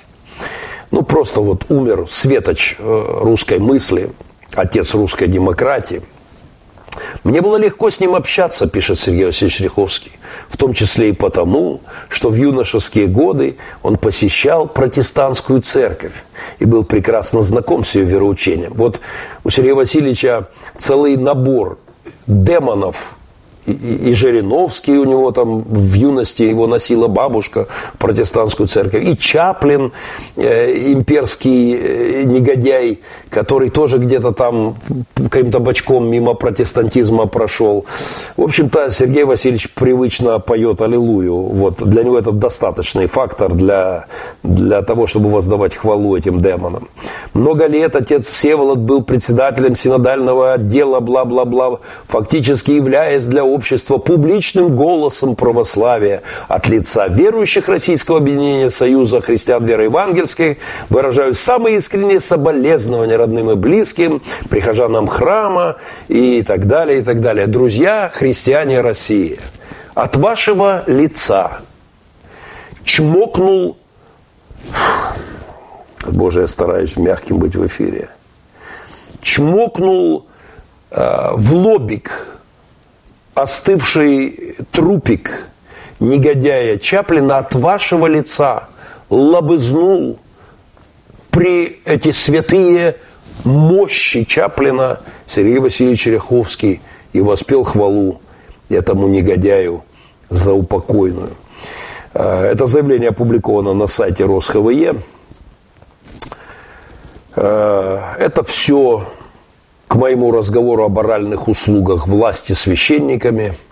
Я писал об этом отдельный блог. Вот попрошу я писал это, инициировал этот блог, когда нашел пластинку хора имени Александрова в разрушенной школе в Широкино российскими минами, уничтоженной школе, того самого хора, который пел Аллилуйю, который накачивал людей на войну в Крыму, на захват Крыма, на войну в Донбассе, пел свои мерзкие песенки. Это был важный блог, я прошу моего помощника найти его, оральные услуги власти от певцов и священников на YouTube, на моем канале.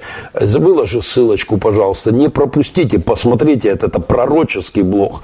А, они поют там песенку, э, переделывая коммунистические слова совершенно невероятным образом, там, где было церкви, сравняем с землей, теперь у них мир мы построим на земле, а в это время, когда они поют о том, что они построят мир на земле, ракета Бук у них встает там на фоне, они лобызают власть э, своими э, певчими губками, и ракета Бук поднимается на заднем фоне. Это то, что я назвал оральными услугами власти от певцов и священников. Господин Ряховский, я вас поздравляю, вы опять изловчились и опять оказали оральные услуги власти. Вы в этом уже профессионал позорище, носящее епископский титул э, в России. От имени всех протестантов он это сделал. Запишите это, зарубочка на память. 20 э, секунд рекламы, я остываю и коротко приятная финальная история.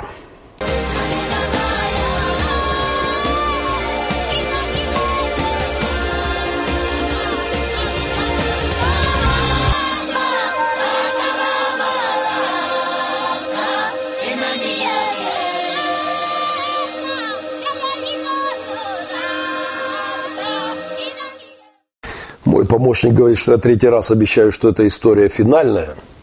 Ну, стало быть, так тому и быть. Солнце взойдет. Так я назвал эту небольшую совсем тему. В суете новогодних рождественских крещенских э, дней, в моем случае еще и в суете поездки в Калифорнию с бешеным графиком, я пропустил кое-что важное. В музыкальном отношении, в духовном отношении, надеюсь, также.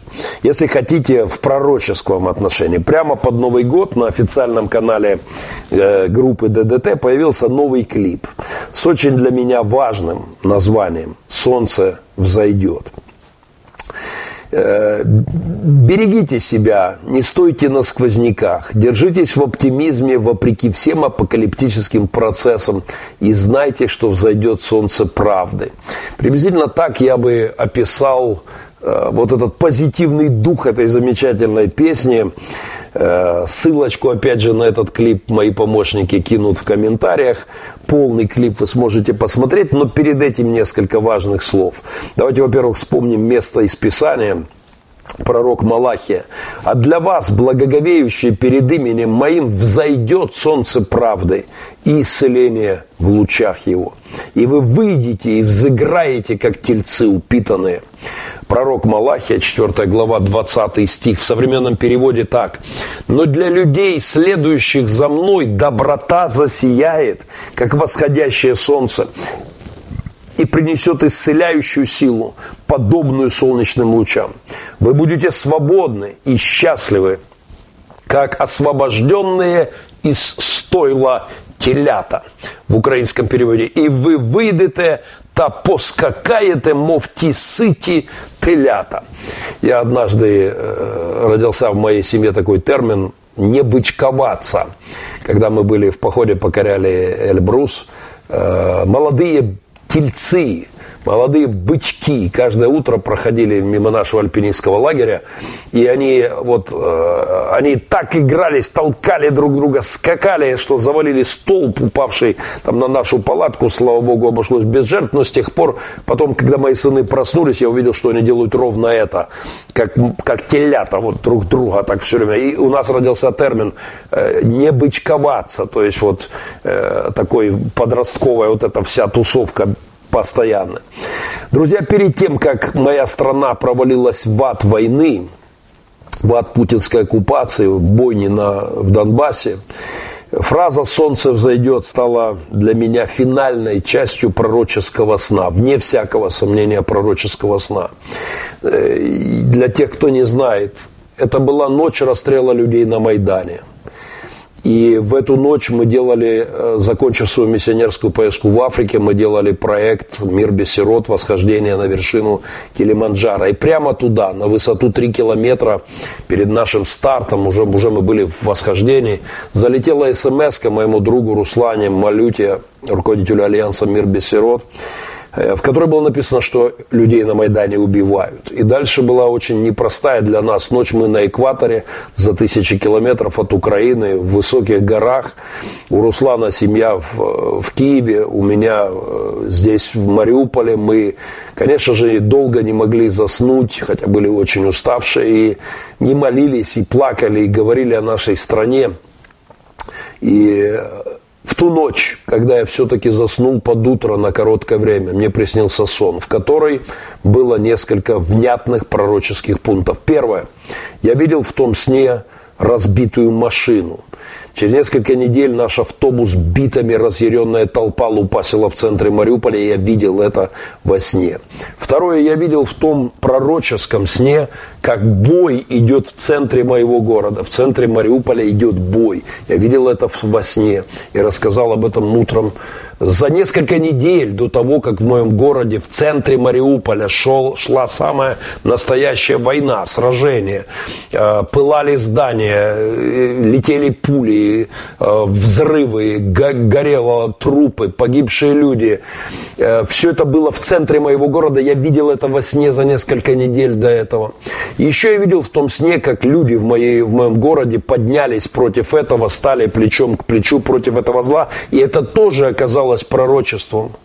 Это случилось через несколько э, месяцев мы увидели, как в Мариуполе люди встали против российской интервенции, российской оккупации. Это расстроило значительно планы э, наших врагов, когда мы с детьми пошли рыть окопы возле Мариуполя. В городе э, волонтеры, движение капелланы, самооборона Мариуполя, митинги в поддержку Украины. Это все разваливало планы Э, врага, когда наши сыны пошли э, добровольцами, когда, э, когда мы стали строить линию обороны. Я видел это во сне, но последнее, что я видел в том сне, можно передать фразой «Солнце, взошло солнце, вернулся мир». «Солнце взойдет» называется песня Юры Шевчука. И с тех пор вот я жду, когда взойдет это солнце – и в этой песне замечательные строчки. «Старый мой друг плачет и пьет, мрачно твердит, скоро кошмар». А я отвечаю, солнце взойдет. Это ведь тоже немножко пожар. Что-то взойдет, наверняка. Вот тебе, друг, моя рука. Солнце взойдет, мне рассказал старый монах у древних скал. Э, отрывочек в 9 секунд, чтобы YouTube нас не заблокировал, я все-таки вырезал для вас. Поехали. Солнце зайдет, мне рассказал старый монах у древних скал. А, Солнце взойдет. Это завершение моего сна, пророческого сна в начале этой войны. я жду с нетерпением. И Хотя у этого завершения есть странное толкование. Один мой друг, как раз сегодня созванивались, пастор Владимир Зубенко из Краматорска, когда я ему рассказал этот сон, И он пошутил так, потом каялся долго, говорит, прости, глупость ляпнул. Сказал, знаешь, Геннадий, э, солнце взойдет, можно трактовать по-разному. Может, тебя пристрелят в конце всей этой истории, потому что этот свет в конце туннеля, знаете эту историю. И он пошутил, потом понял, что шутка как бы не очень, и говорит, прости, я так ляпнул. Но, знаете, это, это такая пророческая неопределенность. Э, чем будет это солнце, и чем бы оно ни было – Пристрелят ли меня, или какая-нибудь шальная мина закончит мою историю, или пуля врага, или еще что-либо. Но в любом случае солнце взойдет. Э, это, это непременно. Взойдет солнце правды. И по-любому взыграют те, кто идут за Господом, как тельцы упитанные. Э, это будет. И хотя мы рискуем нарваться на очередное письмо от Ютуба за вставку из клипа ДДТ, но искушение, вот эта пророческая необходимость влечет меня к этому. Еще раз, старый мой друг плачет и пьет, мрачно твердит, скоро кошмар. А я отвечаю, солнце взойдет. Это ведь тоже немного а, пожар. Э, солнце, что-то взойдет наверняка. Вот тебе, друг, моя рука. Солнце взойдет мне рассказал старый монах у древних скал. Еще один коротенький отрывочек, и я иду к вашим вопросам. Скоро кошмар, а я отвечаю, солнце взойдет. Это ведь тоже немного пожар. Спасибо всем, кто дождался вот этой части эфира, моей любимой, когда я отвечаю на ваши вопросы. Солнце взойдет вне всякого сомнения. Татьяна Тротенко пишет, сто процентов взойдет. Хочу сказать аминь. Я э, давно не был в прямом эфире, поэтому прямо сейчас побегу по вашим вопросам постараюсь вот сверху вниз проглядеть то, что у меня здесь есть. Во-первых, всем приветы. А, съездил бы тоже, но финансов нет, к сожалению. Наверное, это о Калифорнии. Э, я говорил о том, что был в... А, в, об Африке, я думаю, Виталий, скорее всего, об Африке. Я понимаю, что поездка в Африку штука не дешевая. И для меня самого это огромный вызов всегда. Э, и я слава богу, у меня уже есть куплен билет и есть э, та сумма, которая мне необходима, чтобы покрыть расходы моего приемного названного сынишки там и некоторые финансы, которые есть у меня с собой для, э, для пожертвований вот моих, моей команды. Моя церковь собирает пожертвования. Но я хочу еще раз сказать, что любой из вас может передать футбольный мяч беспризорной детворе, Э, на краю земли, может оплатить э, ужин, ящик печенья, э, хлеба с какими-нибудь э, консервами, с какими-нибудь э, вкусными штуками для голодной детворы, с которой мы будем проводить время на улицах по ночам. Вы можете купить матрас для какого-то ребенка в детский дом или 10 матрасов. Можете купить кровать двухъярусную или несколько кроватей. Э, в, в моем фейсбуке есть координаты, как можно сделать пожертвование и принять участие в моей африканской миссии. Мотивационная часть моих поездок в Африку вам не будет понятна, если вы не посмотрите фильм «Однажды в Африке», снятый телеканалом Russia Today. Второй в истории России фильм, нормальный фильм про пастора церкви, был снят обо мне и моей команде и моей миссии в Африке. В первый был снят также «Отец сирот» был снят о нашей работе. Можете передать любые пожертвования от вашего имени – мы сделаем какой-то подарок. Я на связи в Фейсбуке. Э, спасибо всем, кто поучаствует в этом. Э, благословений, что со связью жалуется мой сынуха Серега Крамаренко. Надеюсь, что связь была. Как была связь, Олег? Более-менее... Э, а, это у него была связь плохая. Привет, сынуха. Это у тебя была плохая связь. Э, однажды в Африке ссылочки, кладывают Кривой Рог, смотрят Киев, приветствуют Николаев. Спасибо тем, кто указывает, откуда вы, входите, вы приходите в эфир. Это для меня всегда интересно, география приятна. Э, уверен, что поездка будет плодотворной, пишет Сергей Кулюкин, а не так, как некоторые приезжают группой, тратят на билеты и гостиницы тысячи долларов на человека, а затем в Фейсбуке собирают деньги на постройку туалета в африканском селении 500 долларов. Это становится на похоже туристическое развлечение. Э, Сергей, я э, приглашаю вас принять участие в таком туристическом развлечении. Господь свидетель, я не хочу никуда ехать.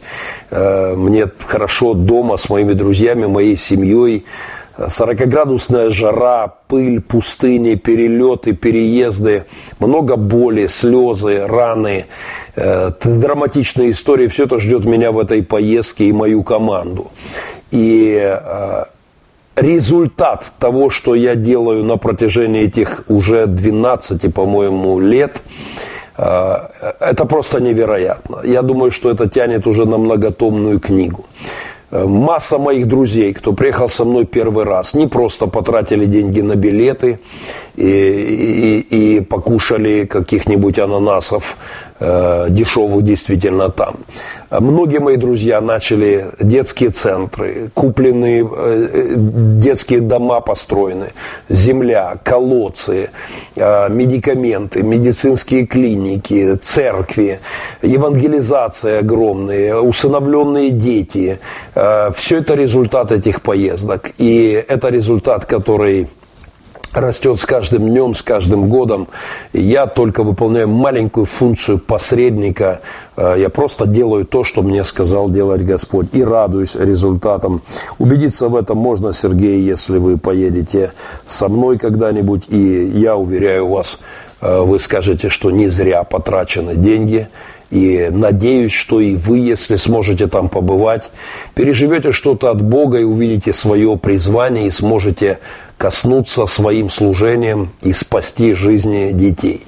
Я не будет преувеличением сказать, что э, результатом э, моих поездок туда косвенным, прямым, непосредственным, опосредственным уже является спасение огромного количества детей, которые просто по факту не умерли. И это стоит всех долларов всего этого мира.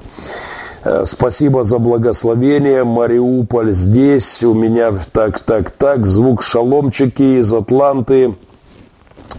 Э, привет из Сиатла. Из Сиатла Виталий Пехотин, Тюмень. Тюмени отдельный привет. Э, так, так, так, э, так, так, так. Э, Бог сделал, вы прилетели, Шева струсил. Шева это Александр Шевченко. Все, полемика по Шевченко закрыта. До следующего моего визита в Сакраменто постараюсь не вспоминать. Ну, если он не даст для этого повода. Киев. Э, спасибо всем за благодарности, за эти эфиры. Проще всего их выразить в перепосте на вашей страничке э, э, и подписке на мой YouTube-канал и перепостах. Петр Новочехов смотрит. Спасибо, Петр, за твои эфиры. Очень рекомендую. Трансатлантик радио. Петр Новочехов. Микс, микс Новожилов. Микс замечательная команда, которая который делает классную аналитику, особенно что касается американских вопросов. Я периодически подглядываю, не помогают мне понимать, что происходит в Америке, и во многом это влияет на, на весь мир, как вы понимаете. Черкасы, Сиэтл, э, Техас с вами. Геннадий, скажи, что Алекс також не приїжджав у Техас с пацифистскими идеями. Юрий Попко просит Александра Шевченко в Техас не приезжать с пацифистскими идеями. Ну, там, правда, тоже это совсем не звучит.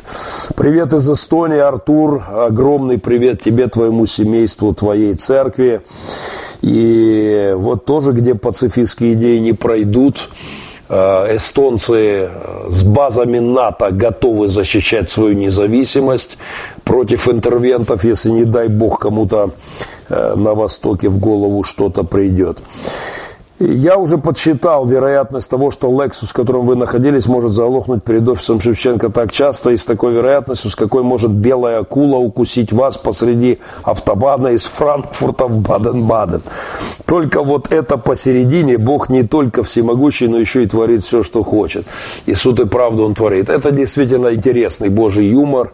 Моя машина заглохшая под офисом Шевченко, в буквальном смысле под его кабинетом, после того, как я написал ему обращение и предложил встречу, и ее пытались организовать, а он отказался, и, а Бог в это время меня привел за лошадь машиной под его кабинет, а потом добавил мне еще один день э, в Штатах, и Елена Никитская э, сделала классный материал, классный разговор получился. Ну, в общем, тема-то закрыта. Берегите себя и жену, и детей. Спасибо, мы стараемся, но тем не менее фраза «кто думает душу свою сберечь», тот погубит ее, остается вызовом для христианства. Спасибо всем, кто вспоминает мою супругу в молитве, и кто так или иначе поддерживает, и кто принимает участие в этом сборе, инициированном нашими друзьями. Вероятность подсчитала Татьяна Дротенко 0,001. И думаю, что еще меньше э, а кто выдумал чушь, что КГБ внедрили пацифизм? В, РЦП, в РПЦ не внедрили, а неопротестантам внедрили. Э, пишет Анна, э, КГБ занималась э, тем, чтобы РПЦ было полностью управляемо, а протестанты сложнее поддавались дрессировке, по крайней мере, часть из них. И пацифистская идея индоктринировалась в головы протестантских лидеров, толстовская вполне себе идея, гандивская идея, да, но, безусловно, не христианская идея, она индоктринировалась для того, чтобы отвращать от христианства. Москва. Не стояла задача отвращать от православия московского так активно, э, поэтому православие всегда было милитаристским и является таковым. Э, демон, померший Чаплин, тому яркое подтверждение. А вот от протестантизма меня лично, меня отвращала пацифистская идея. И э, еще раз всем рекомендую просмотреть мой, мой мое интервью уже на вылете из Америки, вот буквально вот прыгая в машину с Тимофеем Игнатьевым, моим хорошим другом, искренним пацифистом по убеждениям, с которым у меня уже много лет идет полемика. В общем-то, я там э, все об этом говорю. Игорь э, Варзари пишет, я уже... А, да-да-да, это, это повторяется. Спасибо, Игорь. Геннадий, салют, взаимно, Алекс. Эм, Э, Лена просто умничка. Это комплимент моей жене. Да, она удивительнейший человек, Божий человек. Андрей Бондаренко смотрит эфир. Привет, Андрей. Э, на рыбалку в следующий раз, если я в Калифорнии, я больше не трачу время на попытки встреч с Шевченко, отправляю просто письмо, предлагаю встречу, едем с тобой на рыбалку. Но вот ту рыбину, которую ты вытаскивал, два часа он вытаскивал рыбину. Боже милостивый, какая красота. Пастор Геннадий, спасибо за эфиры, рад служить. Что, опять за политику? Спрашивает Аркадий Барвинский, автор замечательных песен, одна из которых, одна из которых это гимн Велатура э, «Сердце километры». Спасибо, Аркадий, за этот шедевр. Э, Аля, ну-ка, найди мне «Сердце километра» Аркадия Барвинского, Олег и кинь в ссылочку. Не пропустите, это роскошное. Аркадий, спасибо. Ну а что? А за политику. Аркадия замечательные еврейские песни, просто роскошно. Я всем советую, там есть чем повеселиться. Владимир Малюта, спасибо, Геннадий. Приятно смотреть ваши передачи. Ну, Владимир, давай не на «вы». Э, очень рад тебя, тебя видеть здесь. Скучаю. Даст Бог, доберусь до Сиатла в этом году. Э, обязательно по, хорошенечко посидим и, и пообщаемся. Огромный привет церкви и спасибо за поддержку. Для ваше последнее пожертвование стало для нас настоящим рождественским чудом. А Зеленскому чего не хотите пожелать? Много чего хочу, много чего желал и много чего желаю, но это точно уже не сегодня. Когда в Литву собираетесь, не знаю, пока в планах нет. Впрочем, всем всем странам приглашайте э, какие-то окна в графиках я пытаюсь находить и планировать поездки к сожалению графики слишком плотные но тем не менее буду рад если будет возможность как-нибудь Программа «Бой с тенью», говорит Левит Левит. Ну уж не знаю, с какими тенями. Я со многими тенями сражаюсь. Тень демонического крыла над моим миром тень демонов покрывает землю. И, конечно, я бьюсь с этими тенями. Иногда это тени людей, которые проецируют на эту землю, на мозги людей демонические тени, демонические идеи. Поэтому в каком-то смысле вы правы. А, Олег Журатовський пише, а дивились, як одна жіночка п'ятидесятниця пророкувала Шеві. Да, видел, видел, э, он платочком вытирался, видел, но закрыли эту тему. Отличное письмо, понравились все пункты. Это опять о моем письме, которое я написал Александру, Александру Шевченко и озвучил сегодня, э, сделал, сделав его открытым, с учетом того, что разговора все равно не получается. Э, поэтому я хочу, чтобы моя позиция была абсолютно понятна людям. Олег, э, так, так, так, так. Бог хотел, чтобы ты, Геннадий, с ним встретился, ты сделал все возможное, и, к сожалению, Алекс отвернулся. Ну что ж, он смиренным дает благодать, а гордым противится. Ну, именно так я вижу всю эту ситуацию. Вам не кажется странным писать письмо человеку, который свое мнение не поменял, как это будет выглядеть? Вы на него наехали из-за того, что он прорусский, он так и остался прорусским, зачем с ним встречаться? Мне кажется, это было правильным поступком, моя совесть чиста, я спокойно могу отряхнуть свои ноги. Э, у церкви дом хлеба. Я сделал все, что должен был сделать пастор. Я обличал один на один, э, я обличал при, при людях, вот уже публично в полемике, да. Э, не получается разговора, тема закрыта.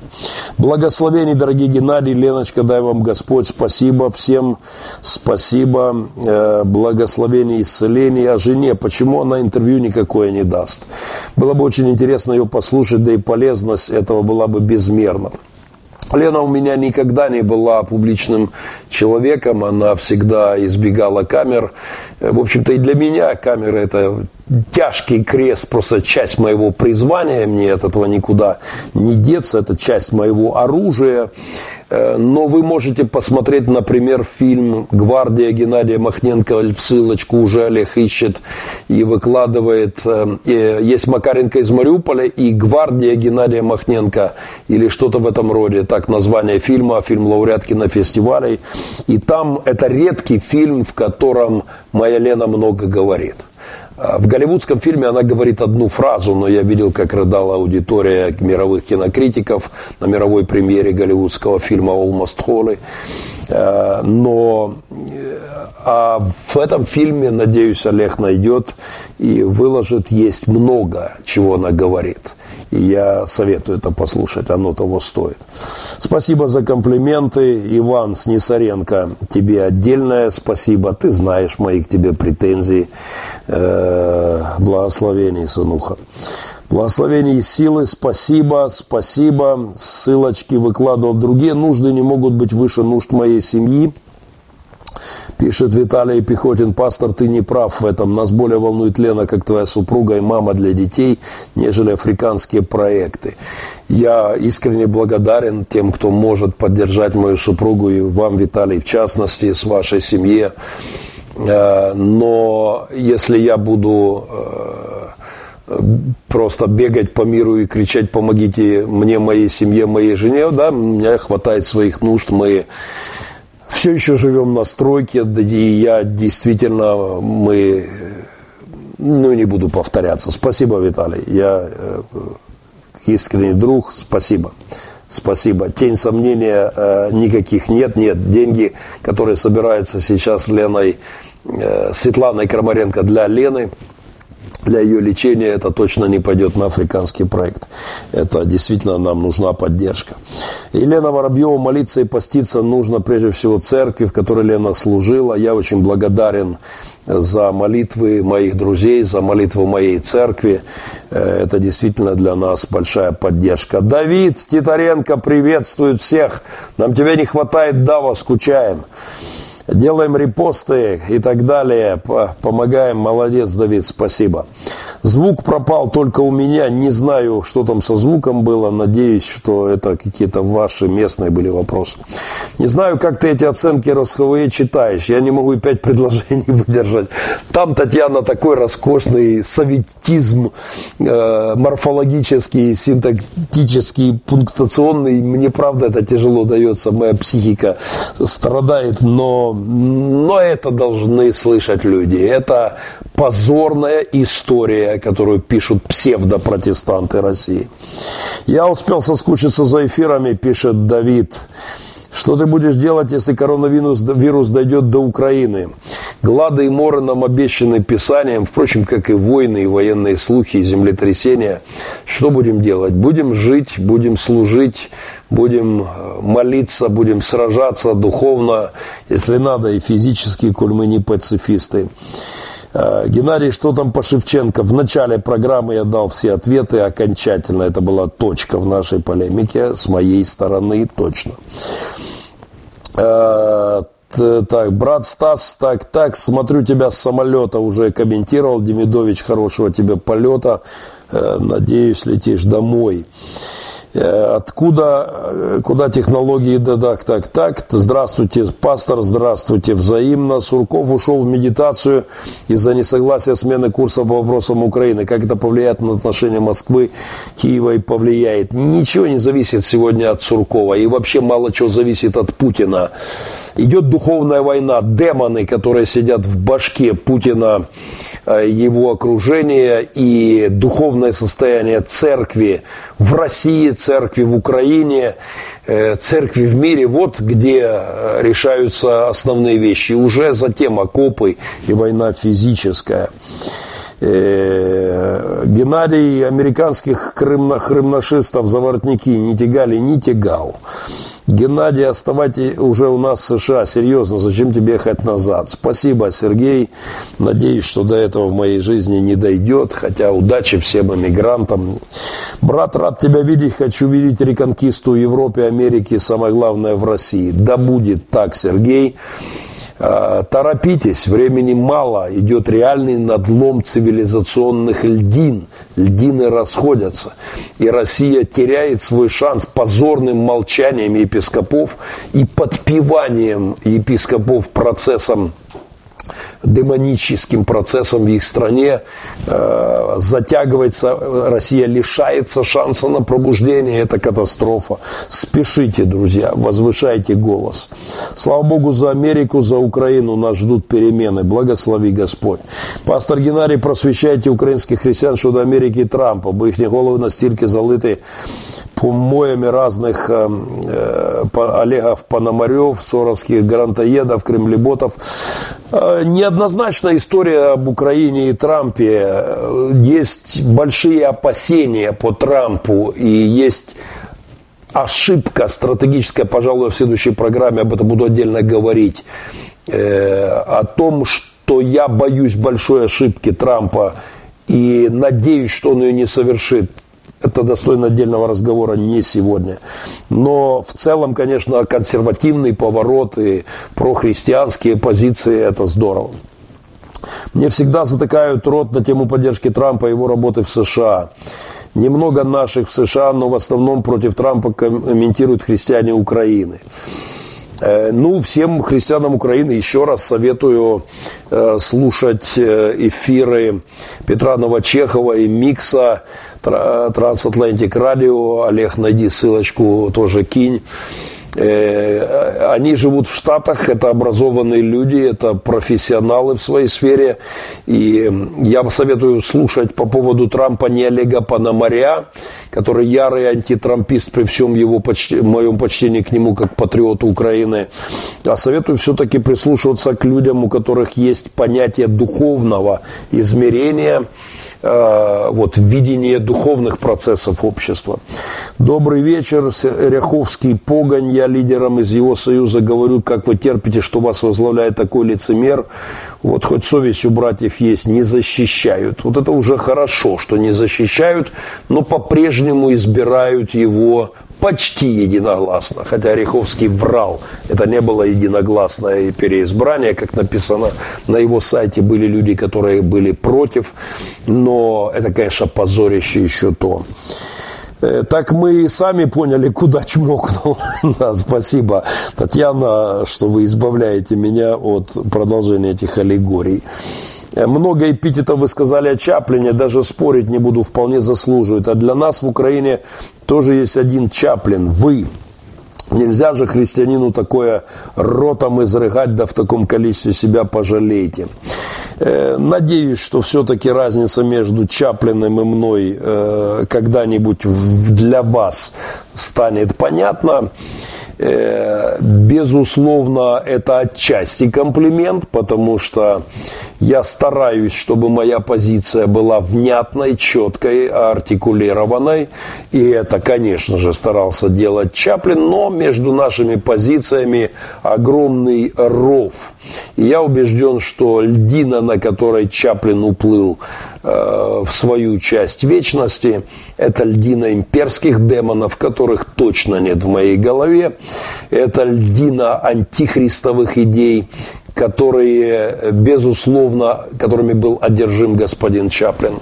И, э, знаете, я на днях, э, почитайте эволюцию взглядов Елены Никитской по поводу э, моей позиции. Может быть, когда-то и вы, Иван Васильевич, напишите что-нибудь подобное и скажете то, что я слышал уже от сотен людей, простите, пастор Геннадий, нам казалось, что вы сошли с ума, но Прошло время, мы поняли, что нас обманывали, и мы заблуждались. И ваша позиция пастора – это достойная э, позиция священника во время войны.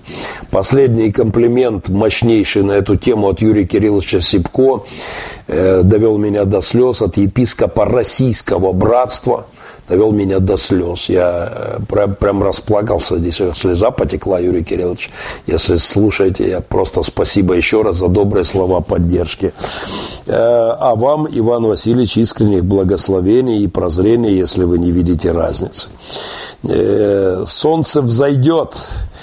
Э, ну, тут уже ввязались люди в полемику с э, только что упомянутым Иваном Васильевичем. И э, сто процентов зайдет. Брат, вы пережили пророческий сон и трагические события, но вы счастливы, вы украинцы, потому что в это время вы пережили единство настоящее, внутренний порыв за справедливость. Это не зря прожитая жизнь. Да, действительно, это был пророческий сон и пророческие события, которые абсолютно явились, и солнце правда взойдет. Когда в Литву, не знаю, любим твою семью, пастор, э, забота о оленей, финансовая помощь для лечения выше африканских проектов, еще раз напоминает Виталий. Э, не думаю, что они вообще конкурируют. Спасибо всем, кто заботится о моей супруге, в частности, поддерживая нас финансово. Тамаре, привет, Сапоненко. Ждем твоего супруга на евангелизации здесь. Реконкиста нас всех ждет впереди. Это слово прям почему-то врезалось в сердце и пульсирует. Э, мы готовимся Духом Святым к этому масштабному событию.